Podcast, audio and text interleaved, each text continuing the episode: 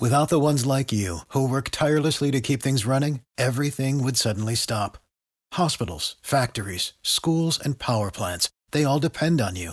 No matter the weather, emergency, or time of day, you're the ones who get it done. At Grainger, we're here for you with professional grade industrial supplies. Count on real time product availability and fast delivery. Call clickgranger.com or just stop by. Grainger for the ones who get it done. Well, well, well. Shopping for a car? Yep, Carvana made financing a car as smooth as can be. Oh, yeah? I got pre qualified instantly and had real terms personalized just for me. Hmm, doesn't get much smoother than that. Well, I got to browse thousands of car options on Carvana, all within my budget. Doesn't get much smoother than that. It does. I actually wanted a car that seemed out of my range, but I was able to add a cosigner and found my dream car. It doesn't get much. Oh, it gets smoother. It's getting delivered tomorrow. Visit Carvana.com or download the app to get pre qualified today. Looking for a fun way to win up to 25 times your money this football season? Test your skills on prize picks, the most exciting way to play daily fantasy sports. Just select two or more players, pick more or less on their projection for a wide variety of statistics, and place your entry. It's as easy as that. If you have the skills, you can turn $10 into $250 with just a few taps.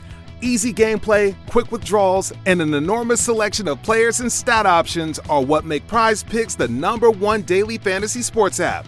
Ready to test your skills? Join the Prize Picks community of more than 7 million football fans who have already signed up. Right now, Prize Picks will match your first deposit up to $100.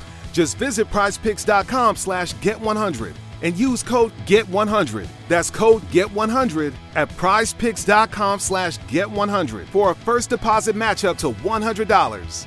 Prize Picks, daily fantasy sports made easy. Want to make a podcast? Spotify's got a platform that lets you make one super easily, then distribute it everywhere and even earn money, all in one place for free. It's called Spotify for Podcasters, and here's how it works. Spotify for Podcasters lets you record and edit podcasts right from your phone or computer. So no matter what your setup is like, you can start creating today. Then you can distribute your podcast to Spotify and everywhere else podcasts are heard. Video podcasts are also available on Spotify. With Spotify for Podcasters, you can earn money in a variety of ways, including ads and podcast subscriptions. And best of all, it's totally free with no catch. Ever since we discovered Spotify for Podcasters, we feel like having options like video podcasts and Q&A lets us be more creative on another level. I highly recommend you give it a try. Download the Spotify for Podcasters app or go to www.spotify.com slash podcasters to get started. Welcome into The Verge, a show which covers the Baltimore Orioles minor leagues. The Verge is part of BSL Radio. Baltimore Sports and Life is dedicated to analysis and discussion on the Orioles, Baltimore Ravens, and the University of Maryland. The site has a team of writers providing coverage of those teams and houses live streaming content weekly. Join the conversations at the message board, like BSL on Facebook, and follow BSL on Twitter. On Twitter. On Twitter. Welcome to On the Verge. This is Zach Spedden, joined as always by Bob Phelan and Nick Stevens. Um, this is a show that I know the three of us have been waiting to record for months, and hopefully, the listeners, you've been waiting for it too. And that's where we react to the debut of Ryan Mountcastle. Uh, Mountcastle played in his first major league games over the weekend as the Orioles host the Boston Red Sox. Uh, we're going to get into that along with the upward uh, trends that we're seeing from Cedric, Cedric Mullins' performance. Uh, Nick wrote about him this morning on Baltimore Sports and Life, so we're going to have him discuss that story in a little bit more detail. And we're also going to discuss some of the prospects that we think might make it to Baltimore before the year ends. Uh, one quick transaction item to note: we're recording this on Tuesday, just as the Orioles and Rays are getting underway down at Tropicana Field. Uh, Wade LeBlanc was placed on the 60-day injured list today, and Keegan Akin, one of the Orioles' top prospects, was recalled from the team's alternate training site in Bowie. Uh, Akin figures to probably be on the roster for the rest of the summer, but there's still some questions about whether his next appearance will come out of the bullpen or the starting rotation. We should have some answers on that uh, within the coming days.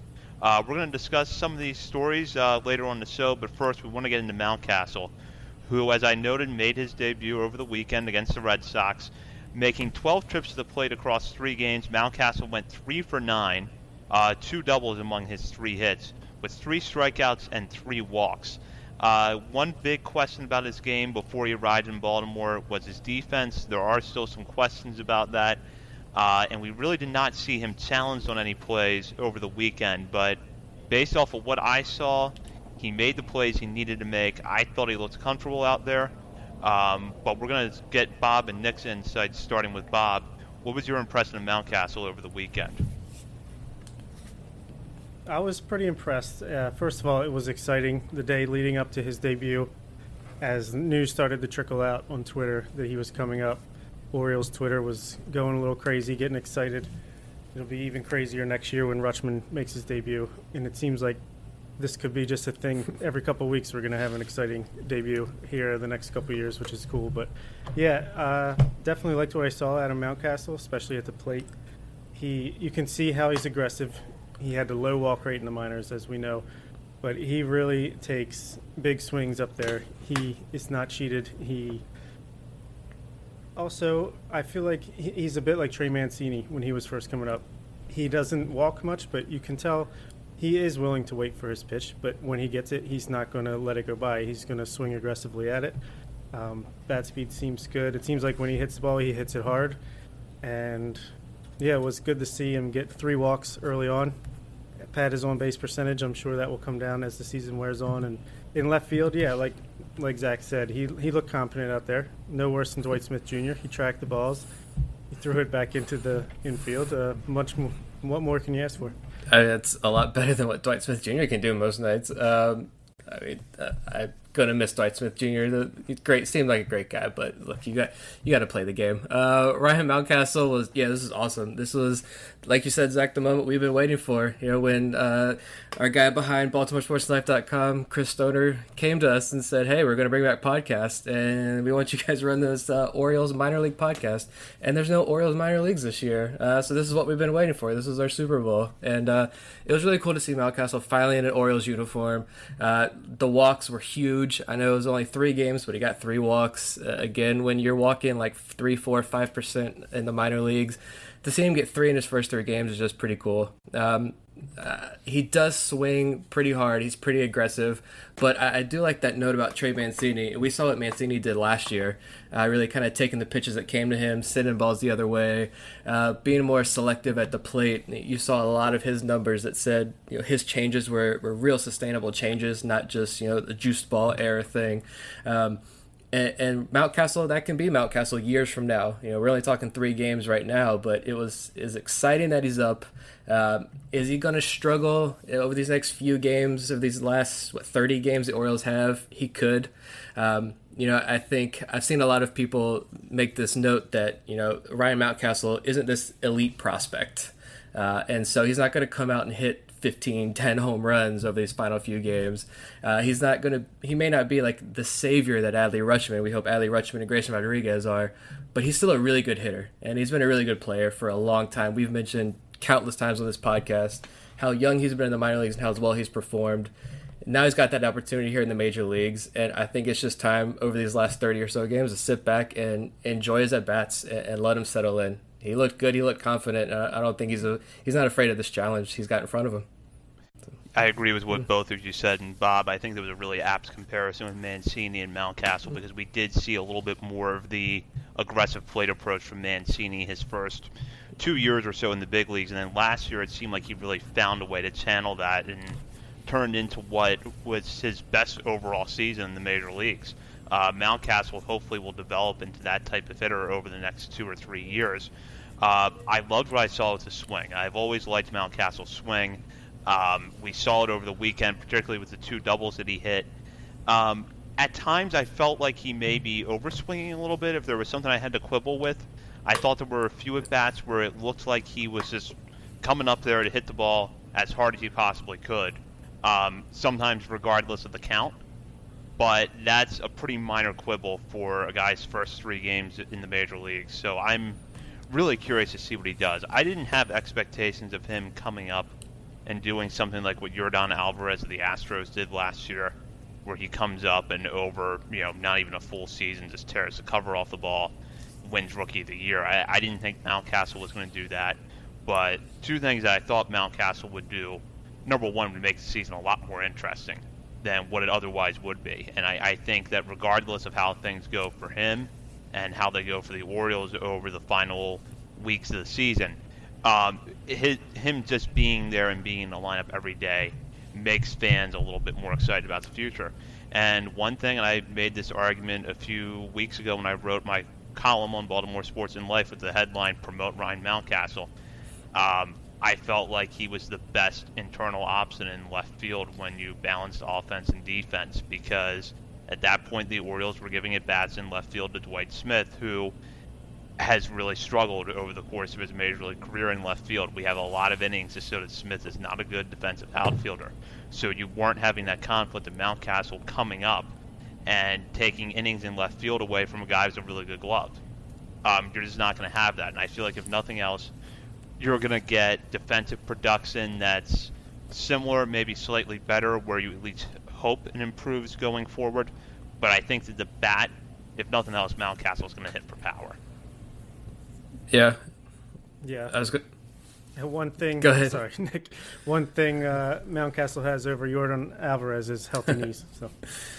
Yeah, and you know, I don't even view this as you know, if the Orioles want to win games, you put your best option out there, which is true, and that would be Ryan Mountcastle. I, I don't even think it comes down to that. I think this is just, um, you know, we've seen the Orioles come back to life a little bit, and you know, this is still a fun and exciting team. And could they still make the playoffs? Sure, maybe, uh, if if everything goes right. But this is about, I think, what's best for Ryan Mountcastle's future moving forward. Um, I, I enjoyed having Mike Elias on the broadcast. I think it was Sunday's broadcast where he talked about kind of what they were doing down there in Bowie, and we've seen Jon Meoli's article and uh, Steve Melewski talk about what's going on down there. But to hear Mike Elias talk about the uh, the different technologies they're using and his praise for those guys down there like Mountcastle, um, saying that Mountcastle is walking more than striking out down there in Bowie. You know, uh, we know the type of pitchers he's facing, but you know we've joked about it before, but he is facing DL Hall and Grayson Rodriguez as well. So um, to hear that high praise, I think there's there's nothing else Mountcastle can do down there. Yeah, you can work on your defense, but as a hitter, he's he's pretty polished. I think at this point, other than the walk. So get him in the major leagues, and now we get to see what he can do. Yeah, it's a great point that it's best for his development, but it's also best for the team right now as they're winning games. Is there a bigger improvement in baseball than going from Chris Davis in your lineup to a guy like Ryan Mountcastle? At least what he could potentially be. I mean, it, it's a win-win situation, and I think the weird thing about the season for the Orioles, they're 500 right now, and they might trade away players and get better just from the guys they're going to promote from the minor league team, which is which is exciting. I do want to ask uh, both of you this, and I'll start with Nick on this point. The there are still questions about Mountcastle's defense. We know that was an area the Orioles were working on with him down at Bowie, and as I said in my intro, I didn't think he was really challenged in left field necessarily against the Red Sox, but he at least made the plays that you want him to make, you expect him to make. Do you think that the Orioles are going to stick with him in left field as much as possible for the rest of the year, or do you think that you're going to see time mixed in at first base and DH with more of the focus on just getting his bat in the lineup and having him develop as much as possible over the final weeks of the season? Yeah, I think that's going to be that second point because I think he's DHing tonight. Uh, if I yeah, so he's DHing tonight against the Rays, which is good to see. Um, I think the work in left field is because Chris Davis, we know, is contractually stuck in this lineup for so many more years. Uh, and so it doesn't seem like the Orioles are ready to move on from him anytime soon.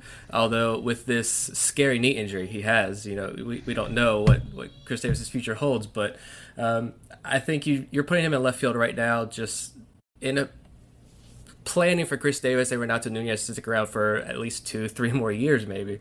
Uh, and so you, know, you got to get his bat in the lineup somehow, and left field's going to be that best option. But you know, moving forward, is he a left fielder? I, I don't think so. I don't think that's the case at all. But right now, it's play left field as much as you can, and then slip in DH first base whenever you can, just to get the bat in the lineup. And versatility is mm-hmm. valued nowadays in Major League Baseball. So even if he is long term a first base slash DH, the ability to put him in left field every once in a while can help a team out. Yeah, that's kind of where I think I how I feel about this. You know, as much versatility as you can give him at the same time, uh, you want the bat to develop. So what I'm kind of hoping the Orioles do is put him in left field, make that his primary position. But then on days where they don't feel comfortable running him out there for whatever reason, that they at least stick him at first base or DH. Um, right now, the Orioles do have a little bit of flexibility on their roster because Mason Williams is up. He's actually starting in left field uh, in the series opener at Tampa Bay. And the guy who we're going to talk about next on this show, Cedric Mullins, who's making a little bit of an impression. Now, there are still some questions about when Austin Hays is coming back from the injury. So until we have m- more clarity on that, it seems like Mullins is going to be the everyday center fielder. But um, it seems like even if the Orioles do get to the point where you have Hays, have to make a decision between Hays and Mullins, Mullins should have a roster spot because he's looked good on defense. We're seeing some improvements at the plate. If you want a little bit more insight on that, Nick did put an article up on Baltimore Sports and Life uh, .com this morning to discuss it, but we're also going to talk about it here. So, Nick, I, I enjoyed your story and I agreed with most of the key points where do you think Mullins has really improved um, in his upon his return from Bowie, and what parts of it, if any, do you think could be sustainable? I think just first of all, it's that confidence in, himself. Like I mentioned before on the show, watching him in Norfolk last year after his demotion, he he looked he looked terrible. I mean, there's really no other way to put it. Just the body language was just of someone who had completely shut down. Um, and it was like that in the, his first few games down in Bowie. But you know, Bowie started winning games because I think they started out last year very few wins to start the season and ended on that hot streak. He joined a team that was hot. He was able to turn things around. You saw the body language change, and you know I, I focus on that a lot. But I think that means a lot in, for a young player like that who's struggling. Um, and what we've seen now is the bat come around. You know, he's. I just mentioned in the article about his uh, eight games that he started since Hays went down. In those eight games, he's hitting 379 with a 400 on base percentage and a 151 WRC plus. And I mean, long term, is Cedric Mullins the starting center fielder for the Baltimore Orioles? No. Uh, hopefully that's Hays, but we've learned this afternoon that there's now no timetable for Hays' return. So this is Cedric Mullins' job right now. Um, maybe Ryan McKenna, we don't know. We'll talk about that later on. But with Cedric Mullins, you know, he's hitting the ball really well right now. His defense is fantastic. I also mentioned if you look at on Baseball Savant, the outs above average leaderboard in the outfield, you got Kevin Kiermaier and Luis Robert at the top, and then it's Cedric Mullins. And Mullins has only played in 10 or 12 games in the outfield. Um, that's a testament to how well his defense is. We know his speed on the base paths. We know he can track balls down in the outfield. Uh, it's just a matter of can he hit, and that hit tool has got to stick around. He's got to continue to hit the ball if he wants to stick on this roster. And right now he's doing it. And you know, like I said, he's he's a fourth, fifth outfielder. I think for the rest of his career. But this was a guy who I think 95% of Orioles fans had completely written off last year. So the fact that we're talking about him in this situation, I think is is a big deal. It's huge, and it's good for him. Yeah, absolutely. It's good to see him rebound. And like Nick said, I think fourth or fifth outfielder, that's probably his his floor, especially if he can if he can hit at all. Like his speed is great, his range in the outfield is amazing. He's 98 percentile in outs above average, 77 percentile in outfield jump, and 80 percent in speed. So that right there, you get defensive replacement, sub outfielder, any position, pinch runner. He can provide a lot of value, and he's really weaponized the bunt single this year. I think that's a, a big thing that's helped his confidence, knowing that he can just push a bunt down a third base line and sprint to first base, and more times than not, he's going to make it. Uh, it's actually kind of surprising that his expected batting average is actually lower than it was in 2019, which I didn't look at his bat, uh, batting average for balls in play. That might be really low or something, but that was a little bit surprising. But his exit velocity is around the same. He has improved his launch angle to about 16 and a half degrees. It was around 14 last year and 10 the year before that. So clearly, the work he's putting in is paying off. But like Nick said, I think it's the confidence is the most key. It was great to see him get out to this bit of a start here in the first month, and hopefully he can build upon that and cement his place uh, on this roster for at least the next couple years. You know, I I had had hopes when Mullins first came up in 2018 that he would be one of those guys because, you know, the big knock on his defense was always the arm strength when he was coming up through the minor leagues, and there's not much you can really do about that. I had expected to see a little bit better results in center field over the time that he was up in 2018 and then the beginning of 2019 before he was sent to the minors than what they ultimately got. This is a little bit closer to what I was expecting, but even with relatively high expectations for him in the beginning, I have to say he looks great. Um, he just his routes to the ball have looked really good, and I think some of that comes back to what Nick has pointed out, was his body language.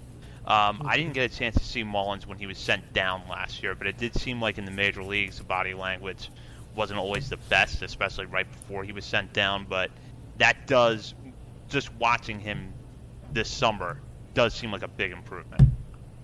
Yeah, and my other big thing with Mullins is that you know, for the production he's going to put in, you can find these guys anywhere in free agency right now. You can find these guys all over the minor leagues, sure, but this is someone who really struggled in the major leagues. He really struggled in AAA, got demoted twice in one season, and here he is back in the major leagues, hitting the way he is, fielding the way he is. Uh, I think that's a, a testament to the type of, of person he is and the type of player that he is. And so, um, if the Orioles, you know, the outfield is going to be crowded over the next few years. There are a lot of guys coming up. But we don't know if Ryan McKenna will pan out. We don't know if some of these more fringy type outfielders who we project as fourth or fifth outfielders will pan out. But maybe we have something in Cedric Mullins. So there's at least there's that backup there that we know we can rely on when Hays goes down, if Mancini gets hurt when he comes back, you know, prayers up that he comes back. Um, if Santander is ever hurt, we know we've got Cedric Mullins in our pocket in the back, and a player like that, like you said, he can hit a home run or he can bunt for a single. Either way, uh, pretty much on command. So I, I like it. Yeah, and that's a great point about how he bounced back from last year. It's pretty rare that you see a guy rise up, make his major league debut, have some success, completely tank the next year, and then actually rebound from that so quickly. I think it shows a testament to his work ethic and uh, his heart and his just yeah. baseball mind. He's he knows what to do to try to get himself back on the on the right. Uh, Huge track. expectations, like replacing Adam Jones. We all anointed him the yeah. replacement, and look what happened. Yep. Yeah, those were really big expectations, especially when you got around to August of 2018. You have Adam Jones in right field, you have Cedric Mullins in center you have like feel like every Orioles game you're watching, you're watching the passing of the torch. Um, and I think that probably did raise a lot of expectations for Mullins in the beginning, and that was a really high standard to meet. Even if you know we're still there's still discussions today about Adam Jones' defense. Was he ever that good of a center fielder? But what that guy meant to the Orioles and his production over the years, that was always going to be a high threshold to meet.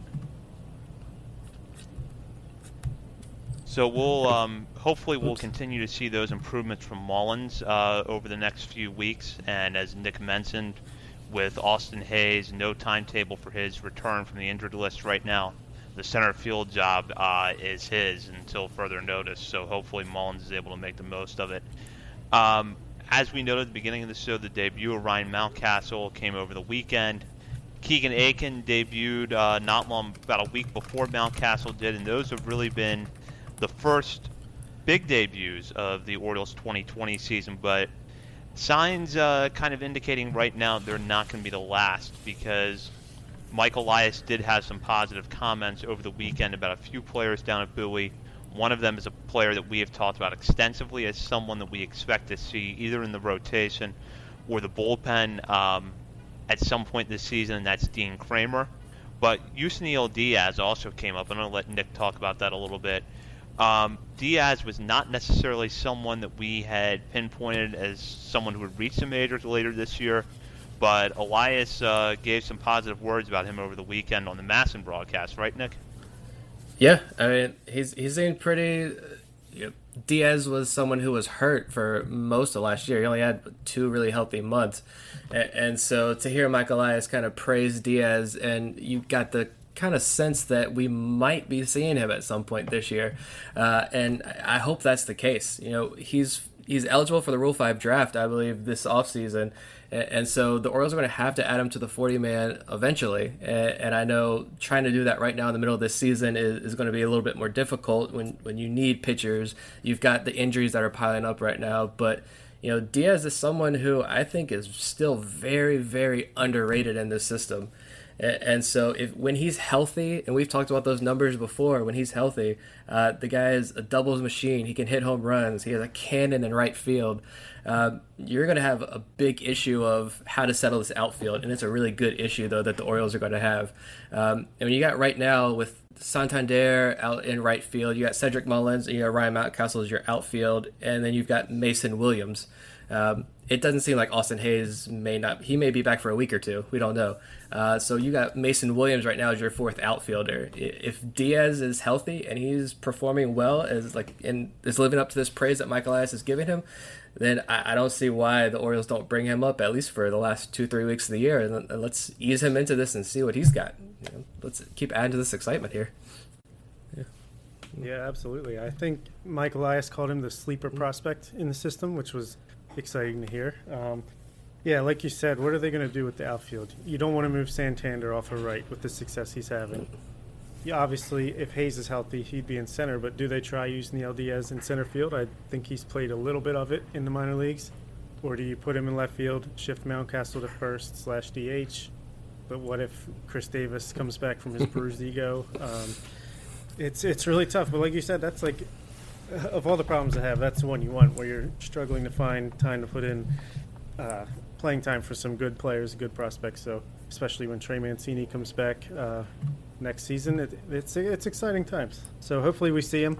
Hopefully he shows why he is considered Mike Elias' sleeper prospect, and we have even more of these issues in the future. Yeah, it's a good problem to have, and I think it's one that even if the Orioles don't have to confront it this year, they're going to have to deal with it next year, which is how do you find at bats for a lot of corner outfield, first base type players. Now, I think Diaz is going to stick in the outfield. I'm not saying that about a question of his defense, but more so the idea that you're going to have to move someone off of an outfield spot to make room for him.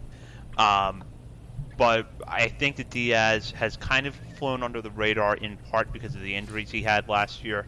Um, I think some fans may have forgotten about him or maybe already felt a little bit of prospect fatigue, uh, despite the fact he's been in the system now for about two years since the Manny Machado trade.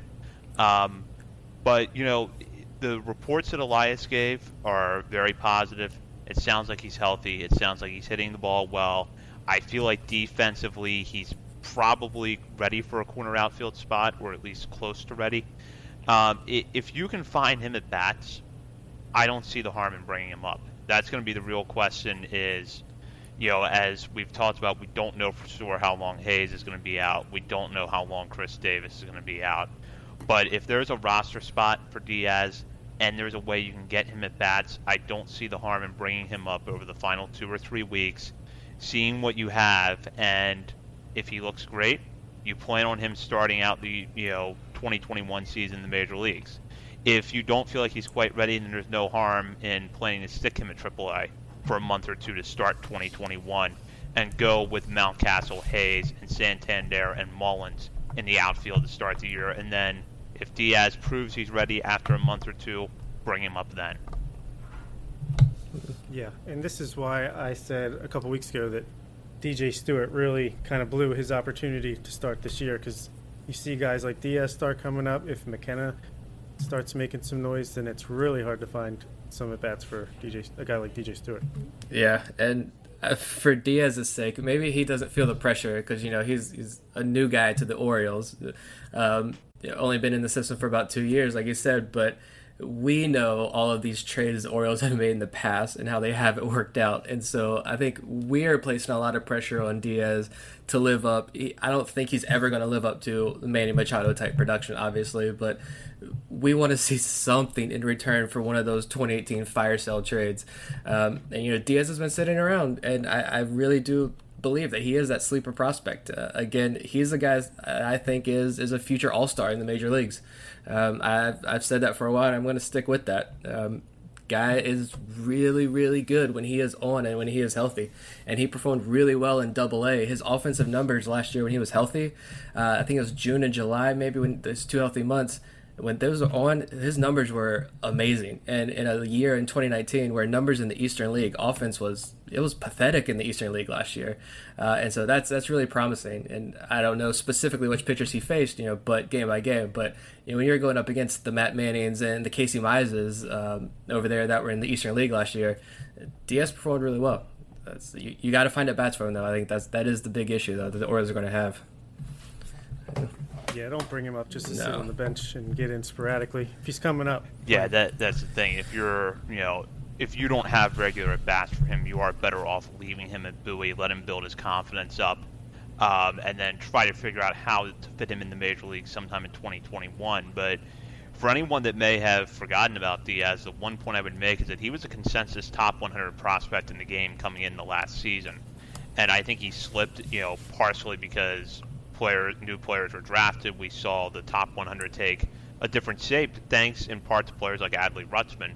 But then also with the injuries, um, Diaz just kind of dropped off the radar a little bit. Um, had there been a minor league season this year, we might be talking about Diaz in a much different light right now. We might be talking about him as someone who really moved up the prospect list, or we might be talking about him as someone who's in the lineup, major league lineup already, and has maybe been there for a few weeks. So I think if the Orioles can find him at bats, uh, which would probably come because you don't have Austin Hays or Chris Davis coming back uh, before the season ends, then I think they should go ahead and give a look to Diaz. Um, as Nick said, I believe he is Rule 5 eligible after this season.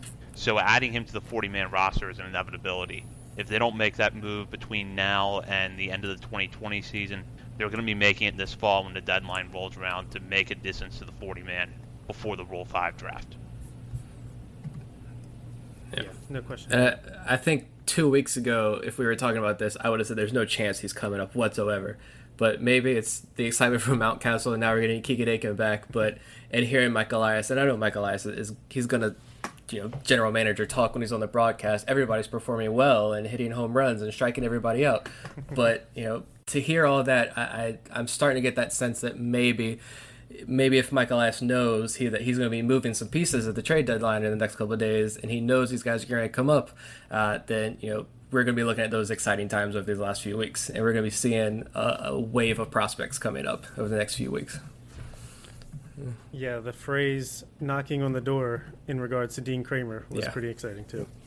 So that actually transitions into the next point we're going to have on this show, which is other than Diaz, um, who we just now talked about, and then Akin and Mountcastle, who have already made it. Um, who else do we think could make it uh, to Baltimore this year? I think Kremer is about as much as a lock as someone can be a lock right now, just because I know the Orioles are going to need more pitching. It could be prompted by injuries, it could be prompted by players not performing, or it could be prompted by moves uh, made before the trade deadline on Monday. But I think we see Kremer. Um, Bruce Zimmermann is another guy for me that I think could slot into a bullpen or rotation role at some point later in the year, perhaps over the last couple of weeks of the season. Um, Bob and Nick, I'll start with you, Bob. In addition to those two guys, first off, do you see Kremer or Zimmermann coming up? But then, is there anybody else you think we should be on the lookout for? Yeah, I do think that they'll both be up by the end of the season. I think there's a decent chance that a guy like Alex Cobb or Tommy Milone gets traded, especially with their performance. And I think I saw that, which is exciting, that the Orioles are willing to pitch in money on Cobb's contract to get a better return, which tells me maybe they're more invested in moving him this season than I thought they were. But I think you could see Kremer take uh, Cobb's spot. You could see Zimmermann take Milone's spot if say if they were both traded. But even if they're not, I think you might see Wojo get moved to the bullpen and maybe one of the prospects take his spot. And I think it does not hurt uh, to get some of these guys up here, pitch out of the bullpen in some good opportunities like they did with uh, Akin his first time up. Wait for a clean inning, maybe a game where you're losing by five runs, winning by five runs, a little bit less pressure. I think you could see a guy like Michael Baumann up here, especially if, if he's a guy that if you put him in a bullpen, he can get close to triple digits, I bet, and just wipe out some guys in a relief appearance. And yeah, I would be excited to see it. I'm still surprised that Zach Lowther and Alexander Wells aren't on the uh, additional roster, but maybe they will be added uh, once guys get moved or released. We'll see. Yeah, be interesting to see who does get moved, but yeah, I, I think a lot of those guys will make their debuts. Uh, Baumann was the one that I was actually kind of iffy on, only because I, I'm wondering if would we see one of the two Angels, the guys we got in the Angels trade with Dylan Bundy, uh, Kyle Bradish is in the player pool, Isaac Mattson's in the player pool. I think those are more relief type guys in the major leagues, so maybe if the Orioles need innings and they do end up trading a few pitchers, if Mychal Givens gets traded and they need bullpen arms, uh, and if Cobb is gone and Givens is gone, and you know we we're clearly not going for a playoff spot this year, uh, then maybe you start to see some of those relief type prospects. Um, I know Steve Melewski on MASN.com had a really good article today on Brian Gonzalez, uh, and you know Gonzalez is a guy we talked about before, starter turned reliever who performed better down in Bowie. You know, the stuff isn't, you know, super promising with Gonzalez, but I think the big takeaway from that article was how well the Orioles are taking those advanced analytics and those crazy numbers and stats and, and all this new wording and phrasing that's used in modern day baseball, and they're making it uh, easy to break down and digest for these prospects, and we're seeing the results uh, already. And so, using Brian Gonzalez as the poster boy for that article, you know, maybe he's performing well down in Bowie, and we see him get a shot. Um, if you don't want to start the clocks for guys like Baumann, Baumann and others right now, but yeah, I, I think Kremer, Akin, if Kremer, Akin are in the starting rotation in two weeks, um, I think that's a very good chance we see that, and that would be the ideal way to end this season.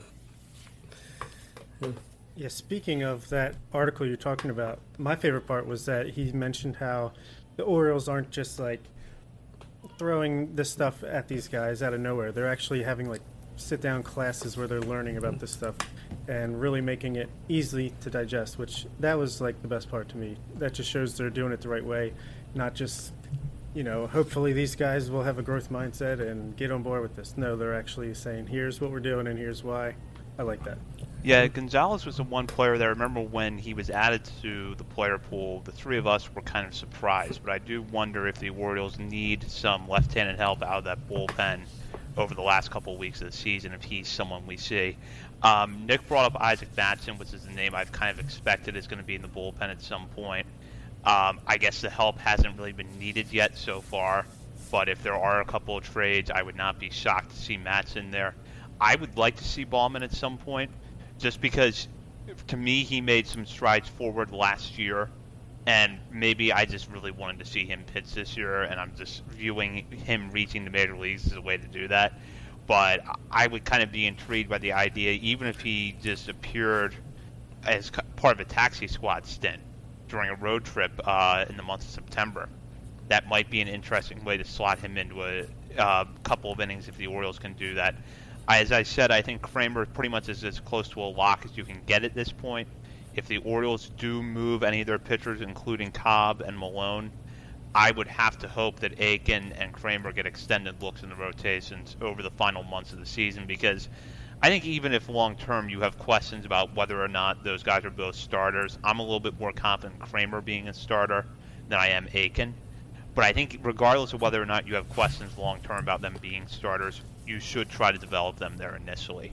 So if that means over the final month of 2020 and the first month or two of 2021, Akin and Kremer are in your rotation, I think it's a good way to do it. And then you can kind of see over time do you put one of them in the bullpen? Do you put them back in the minor leagues because they need more seasoning? Or can you now look at them and say, okay, Kremer and Akin are part of our rotation going forward, and we pair them with John Means or whoever else is around next year and start to finally build the semblance of a consistent five man rotation, which the Orioles have not been able to do for a long time. Hmm. Yeah, completely agree with what yeah, that would be nice. And I think Baumann too. I you guys talking about him. He probably is arguably the was the most improved prospect in the Orioles system last year. I think. So it does kind of hurt to, to know that he doesn't get that in game action this year. So yeah, like you said, if he can get a, a, few innings out of the bullpen and throw 98, 99 miles an hour, get some strikeouts under his belt, that, that would be nice to see. It, yeah, and he's another guy that I put in that category of try to develop him as a starter for as long as you can. So even yeah. if he does appear in the bullpen um, late in the year, a la Hunter Harvey in 2019, I would still think that you try long term, that you try 2021 to get him back in the rotation, whether that's in AAA or in Baltimore. But Baumann's been someone that I've hoping that I've hoped we would see. Um, one other name I wanted to mention for position players. I know we talked about the difficulty of getting Diaz at bats, um, and how that's one factor the Orioles really have to consider in deciding whether to bring him up. But do you think Ryan McKenna is in the mix at all? Um, Bob, I'll start with you.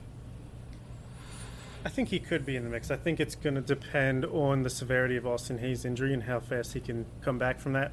Say he's, for some reason, it's really bothering him. He's out for another. Say he's out for the season or close to it. I think you will see McKenna because he's a guy that can play center field. Maybe you can platoon him with Mullins or at least have them share time in center.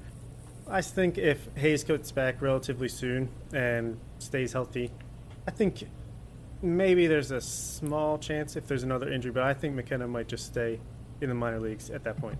Yeah, that's a it's a tough one only because you know McKenna I think obviously has a lot more questions than Yusniel Diaz right now about his future, and so do you go ahead and just play Mason Williams, play Cedric Mullins, ride that that hot hand for Mullins right now? Hope Mason Williams is okay, although it looks like uh, I'm trying to follow along on Twitter a little bit while we're doing the show. It looks like Mason Williams might have made an error already. I, I don't know, but it doesn't seem like he's doing very well. Um, but with McKenna, maybe it's the thing of you just go ahead and keep him down at the alternate site. It, it seems like things are going very well down there with this player development program. Uh, they decided to keep him, uh, protect him from the Rule 5 draft last year. Obviously, the Orioles see something in him, or they want to see him in the major leagues. So I think I agree with Bob that that chance is pretty slim. Uh, but you know his ability to play center field if Hays is out for the year maybe does bump his chances up a little bit. But I think there's just too many questions about the bat right now, so maybe he stays down a little bit longer. Yeah, I think the bat is a bigger question mark with McKenna than it is with Diaz. Um, I've thought all along that if McKenna does make it up this year, it would kind of be in that um, speed and defense role where you have him as someone that can come off the bench in the later innings um, and play one of the corner spots or play center field if Mullins continues to hit, you're probably not going to need a guy in that spot. If they decide to go with Mullins and Mason Williams for the rest of the year, you're not going to need that type of role player. And I have a hard time right now, unless there is another injury, for seeing a scenario where you have McKenna and Diaz in the major leagues. Because Diaz is not really the type of guy that you should have to run a defensive replacement out for in the later innings. So now you have the challenge of how do you get two outfield prospects at bats so I almost feel like it might be a one or the other situation. But I think that with McKenna, um, the focus might be more. It might be more important to focus on leaving him down at Bowie, let the bat develop, and if you need someone later in the year who can play center field and just give you really good defense, um, or you are kind of looking for someone that can get you the last six nine outs in the outfield, uh, that's when you take a look at McKenna. So I've mentioned a few times on the show that the trade deadline is Monday. This is actually going to be the last show we record before the trade deadline. Um, so we're going to take a few minutes before we sign off to discuss some players that we think might be traded. The name that seems to be floating around the rumor mill the most is Mychal Givens. We've heard Givens' name uh, out there a lot in trade speculation the last few years to no avail. He's still with the Orioles but with his uh, team control running out after next season and a lot of teams needing bullpen help right now, he seems like a guy that could be dealt uh, before Monday's deadline. Alex Cobb, with his resurgence in health and production, looks like he could also be traded. Uh, Tommy Milone is another name that has been popping up in the rumor mill a little bit more. Um, so I'll start with you, Nick do you think we see any moves on Monday? And uh, if so, who do you think ultimately is dealt? Yeah, it's a really tough question because you know we don't really know. You know, some you see some reports that say teams aren't going to spend the money, uh, and so trade a guy like Alex Cobb may be difficult. You see other reports that say that you know the Orioles can eat some of that contract, and maybe he's a little bit easier to move. Teams need pitching. Uh, the Braves have like Max Fried and just prayers in their starting rotation at this point. Uh, the Yankees are decimated by injuries. You know they're going to spend money. Um, so that that was the first thing that kept, popped into my mind as far as maybe an Alex Cobb deal. The Yankees will be more than willing, I'm sure, to to buy that contract if they really like him. Um, I really think it's got to be Givens. Um, it would be the most obvious. He's got that extra year of control. So if you look at a team like you know San Diego or you know Philadelphia or the Nationals, uh, if the Orioles and Nationals would swing a deal, uh, but look at those teams where they get their arm now and they have him set up for another year. You know the Padres are going to be contending for a long time. Kirby Yates is out, Drew Pomeranz is out, Emilio Pagan is out. Um, they got a lot of former Orioles on that roster and on that coaching staff. Uh, it's pretty much Baltimore West Coast, so maybe Givens is attractive there. You've seen the potential deals about Givens going to the Twins, Givens going to the Braves, even. Um, you know, I think that's the most obvious, and, and, I think that while teams may not be willing to spend a lot this year at the trade deadline, relievers are going to be in high demand. I, I believe that, and so it, we talked about Scott last time. I hope the Orioles don't trade Tanner Scott, but if you get the Francisco Mejia type haul in return, goodbye Tanner Scott. Thank you for all you did, uh, but I'm a, I'm just going to go with Givens on this one. I think he's the only one that gets moved. Mm. Appreciate every mm. appearance you see out of Mychal Givens this week because he's yeah. as good as gone, in my opinion. So many teams need pitching, especially out of the bullpen, and surprisingly, the Orioles have a lot of options in that scenario between Givens, Cobb, Milone, maybe a guy like Miguel Castro. I could see maybe him getting moved for a desperate team. Uh, you got to be desperate to want Miguel Castro. No offense, Nick, but uh, no. Uh, Givens has looked amazing this year. His only run he's given up was because he walked a guy and Tanner Scott gave up a home run. So I think he's done nothing but increase his trade value this season, and the extra year of control does not hurt at all.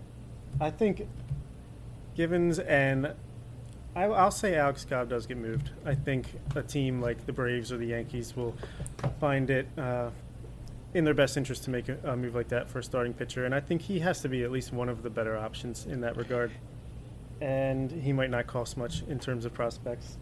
As far as a position player, I wonder if a guy like Pedro Severino, if he can bounce back quickly from this injury, could be a guy that gets moved. Just he's played so well this year, and we have Chance Sisco and the almighty Bryan Holaday in reserve, so we have room to spare him. But at the same time, he's valuable to us, so I, I think that would be less likely. But I just I'm ready for Michael Elias to surprise us with something. Yeah, I, I think Mychal Givens definitely goes. Um, as I mentioned earlier, there's a lot of teams that need bullpen help right now. Givens is someone we have heard in the rumor mill over the last few years, but I think the conditions right now are good for him to be traded. Partially because, as I said, a lot of teams need bullpen help. In theory, the buyer's market could be a little bit bigger because you do have this 16 team playoff this year. But also, I think Brandon Hyde has really used Givens in spots where he's successful, which is focus more on putting him in in the high leverage situation and not so much the ninth inning. Don't put him in that traditional closer role. Make him more the guy that comes in in a tight spot in the seventh or eighth innings, or maybe even if you need him in the sixth. Just someone who can come in, get those two or three most important outs of the game. And those aren't always going to be in the ninth inning. And I think that the way Hyde has used him this year has reflected that. And I think that if teams have been watching Givens closely, they have to feel like, all right, this isn't someone the Orioles are trying to make a closer and it's not working, which we kind of saw flashes of the last two years. This is more so this, these going into high leverage spots for the Orioles, and he's getting the outs they need to make. So if I'm a team that's in contention, I'm watching that. I know Givens can strike guys out. I know he has postseason experience. Um, I would take a long look at trading him, and I think that the Orioles you know, I don't know what the expectation is going to be on a return for him, but I would suspect that Givens is going to fetch you back some decent prospects. Um, Cobb, I'm a little bit more conflicted about, just because I don't know how many teams are going to be willing to take on that contract, and part of me questions if the Orioles are better off waiting until the offseason to see if they can find a team that would be willing to give them a little bit better prospect in exchange for eating more of that salary because the Orioles don't have that many high payroll obligations for 2021. And to me, would be worth it to take on a higher portion of Cobb's salary to get a better prospect back than it would be to trade him to a team like the Yankees as a salary dump. That's where I come into a little bit more conflict with Cobb. Um, and ultimately, why I would not be surprised if he's traded. But if he's still an Oriole on September 1st, I'm still going to think there's opportunity to move him and maybe get a little bit better return if he finishes the year healthy and you can start to build a market of teams that are willing to give you a better prospect for a one year rental where the Orioles pick up most of the salary. Yeah, you just look at some of the other names being floated around. Like I think Dylan Bundy is going to be a hot name because the Angels continue to fail in every regard and surrounding uh, Mike Trout with anything productive. So Bundy's going to be hot. You know, a lot of talk like Johnny Cueto. He's been really good this year, but that's another monster contract. Uh, I don't know about Lance Lynn. It seems like the Rangers are going to trade, and then I saw reports of the Rangers aren't going to move Lance Lynn now. Uh, so who knows there? I, I, don't really know if there's a lot of big names out there in the market, and, and Cobb has been pitching really well. So you know, if, it's going to take a desperate team. But I, I keep looking at the Yankees. And, you know, if if you want to send him to the Yankees, I'm actually really fine with that. You know, he's whatever at this point. You know, the Orioles aren't going to be this year was was fun to watch those first few games of the season, but you know this team is is they're not going to go to the playoffs next year either. So if if Cobb destroys us for one year, I'm fine with that. If we can get some of those, uh, the Yankees got to they still have good prospects in the, their upper levels of the minors, so maybe we can get some of those in return. Yeah. He could be this year's J.A. Yeah. Happ for them. Yeah, and one other fit I would throw out for Cobb, and Dan Connolly mentioned this in the Athletic um, recently. I think it was this morning. Um, maybe the Dodgers because of Andrew Friedman being out there. He does have a background with him. The Dodgers, as we have seen before, um, not afraid to take on contracts like Cobb's. So that's one more fit that I would throw in there in addition to the Yankees and Braves. Um, I also question if we're going to see the Orioles and Astros linked up at any point, just because the Astros have dealt with so many injuries this year. And although the A's, I think, are probably the most underrated team in baseball right now, in that they've had this incredible run and yet don't get the attention that the Yankees and Dodgers get, and maybe not even the attention the Twins are getting.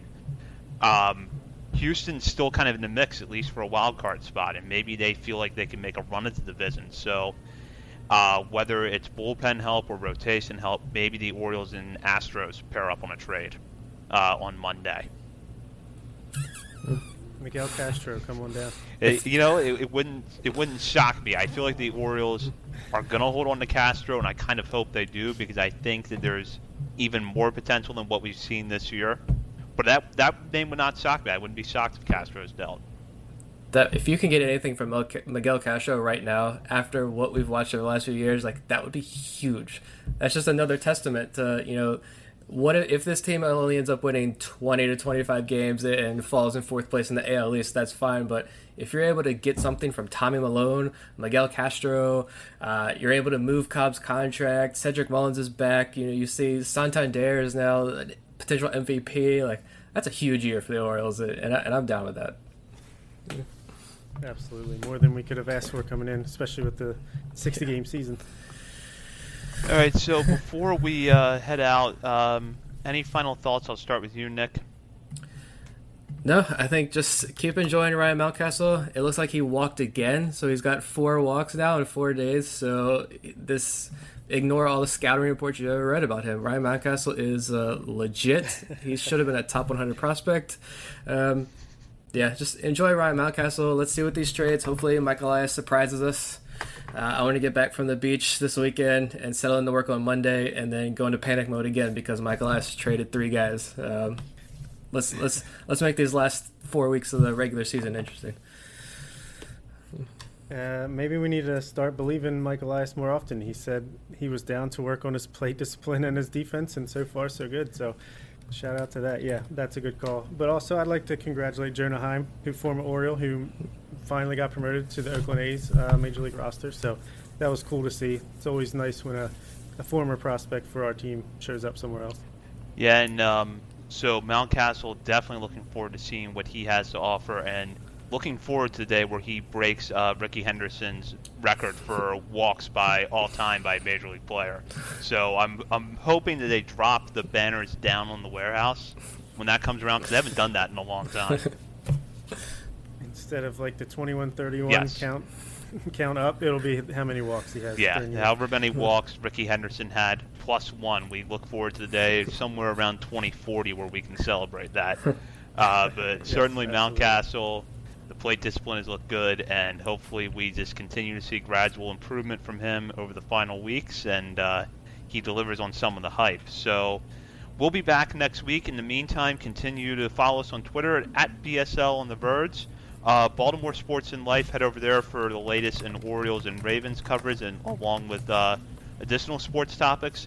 Uh, I mentioned Nick's article about Cedric Mullins earlier in the show, and I should mention that Bob's latest three up, three down column is now live on Baltimore Sports and Life. So head over there, check that out, and hop on the message board. Uh, for Nick Stevens and Bob Phil, and this has been Zach Spedden. Thank you for listening.